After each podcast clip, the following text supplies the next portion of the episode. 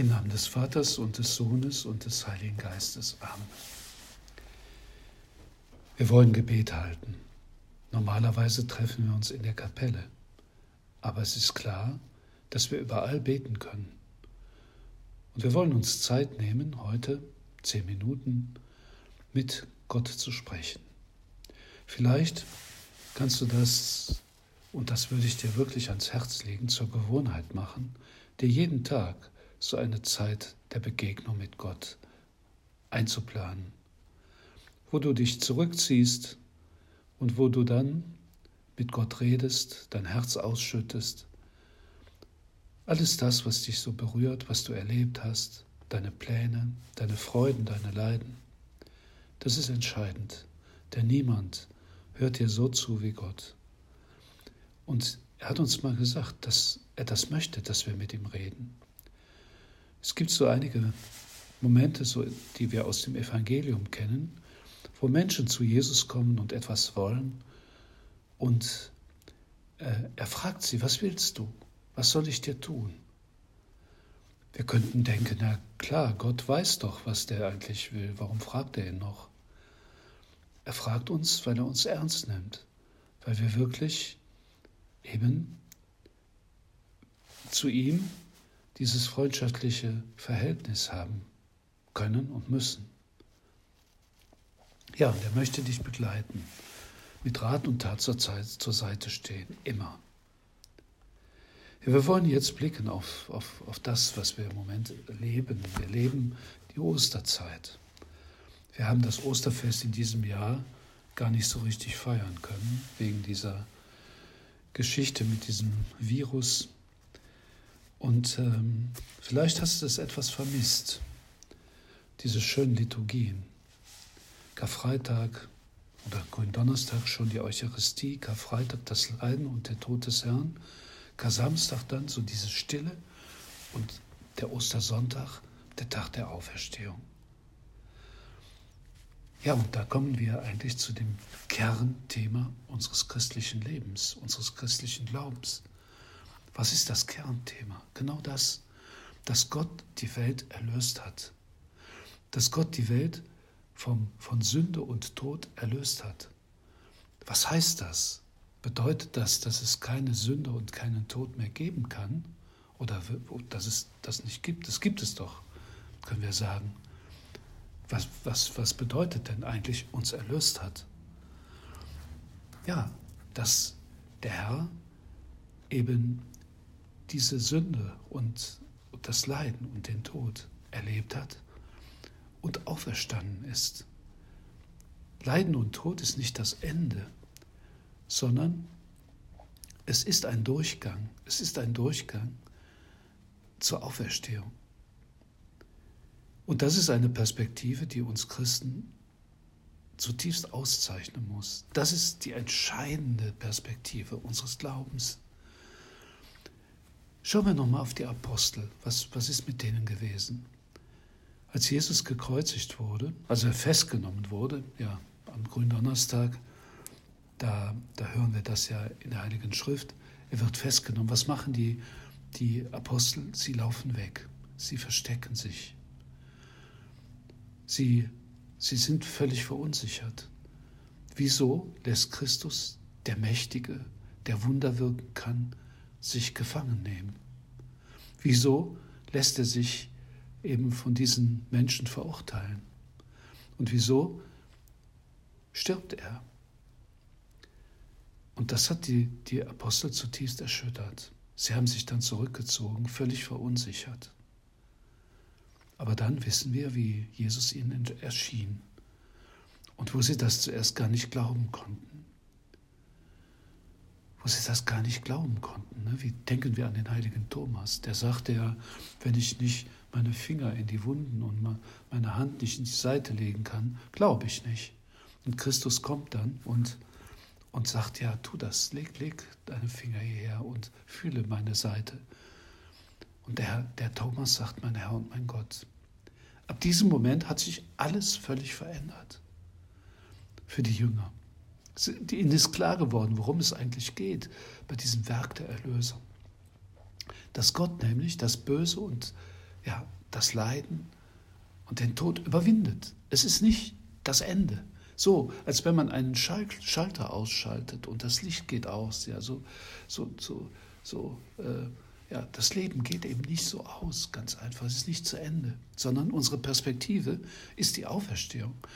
Und auch du und ich, wir werden so auferstehen, wie Christus auferstanden ist. Das ist natürlich eine Auferstehung, die eine andere ist als eine Totenerweckung. Ja? Wir hören ja auch im Evangelium die Geschichten von Lazarus zum Beispiel, ja? von Toten, ja? die, die erweck, auferweckt worden sind. Sie sind wieder in das normale Leben zurückgekehrt. Aber Auferstehung bedeutet etwas ganz Neues. Und das wird, werden auch wir erleben. Also auch wenn wir sterben hier auf Erden, werden wir nicht einfach nicht mehr da sein, nicht einfach ausgeschaltet sein. Wir werden weiterleben und wir werden auferstehen. Wir werden sogar mit einem Leib auferstehen, der ja nicht mehr dieser Leib ist, wie wir ihn jetzt genau haben, sondern eben ein Leib, so wie wir es bei Christus äh, ja, äh, erfahren haben. Ein Leib, der verklärt ist. Gut, alles das wartet auf uns. Machen wir uns das klar, dass es so ist. Und das ist die zentrale, die zentrale Botschaft des Christentums. Leiden und Tod, das Böse, haben nicht das letzte Wort, sondern Gott hat uns gerettet. Gott hat uns befreit aus diesem Dunkel.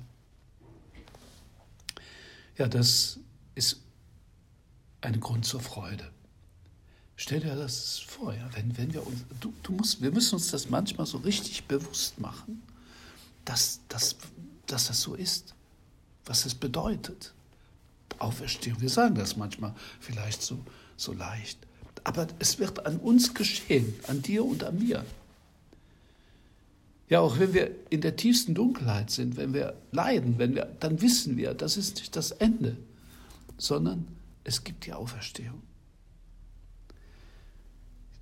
Das ist ein Grund eben zur Freude und zum Optimismus. Das ist nicht so ein Optimismus, so ein billiger Optimismus, sondern es ist wirklich ein, diese, dieser, diese Freude, die aus, aus, aus diesem Glauben, aus, dem, aus der Glaubensgewissheit hervorgeht. Ja, und was, was hat das für Konsequenzen? Ich denke, dass, dass die Menschen an uns merken müssen, dass wir solche Menschen sind, die mit dieser Perspektive leben dass wir eigentlich keine traurigen Menschen sein können. Natürlich müssen wir nicht immer mit, mit, mit Hurra und Lachen herumlaufen. Das ist ja völlig klar. Ja, wir können sogar sagen, manchmal können wir sogar weinen, ja, aus irgendeinem Grund, weil uns bestimmte Dinge passiert sind. Aber trotzdem haben wir diesen, diese Hintergrundmusik der Auferstehung. Das ist, wir wissen, dass das nicht das Ende ist, sondern es gibt diese Gewissheit hinter uns im Rücken. Ja, und das ist klar, dass äh, unser Leben das irgendwie zeigen muss. Und genau das ist das, was sozusagen auch unsere Aufgabe ist, diese Botschaft der Auferstehung an die anderen Menschen zu bringen. An unsere Freundinnen, Freundinnen, Freundinnen, was in der Schule, überall. Also alle Menschen sollen irgendwie davon hören, wenn sie uns kennenlernen.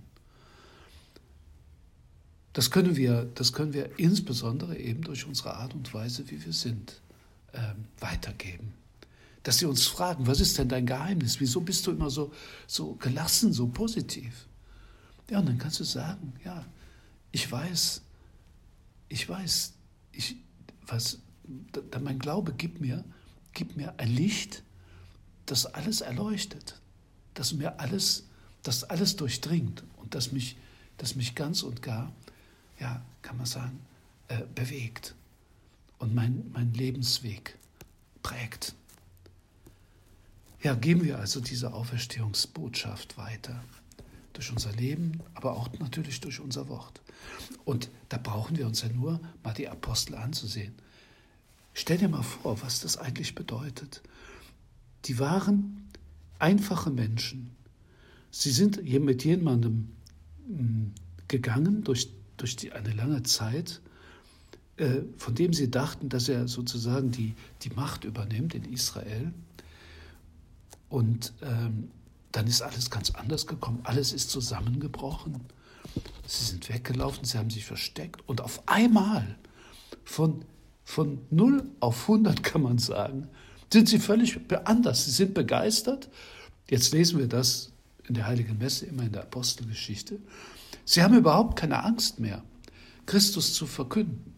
Sie haben alles abgelegt. Sie, sie, sie sind in der Welt mit, mit einer unglaublichen, kann man sagen, Leidenschaft, den anderen Menschen etwas von dieser Botschaft mitzuteilen, damit auch sie wissen, worum es eigentlich geht. Ja, wären wir doch auch so. Da dürfen wir den Herrn darum bitten. Und bitten wir auch Maria, unsere himmlische Mutter, unsere Mutter, ja, die das alles ja auch erlebt hat, die es in ihrem Glauben immer schon gewusst hat, dass es dass das, was ihr Sohn äh, angekündigt hat, dass es auch so sein wird. Bitten wir Maria, dass sie uns hilft, so wie sie wirklich zu glauben.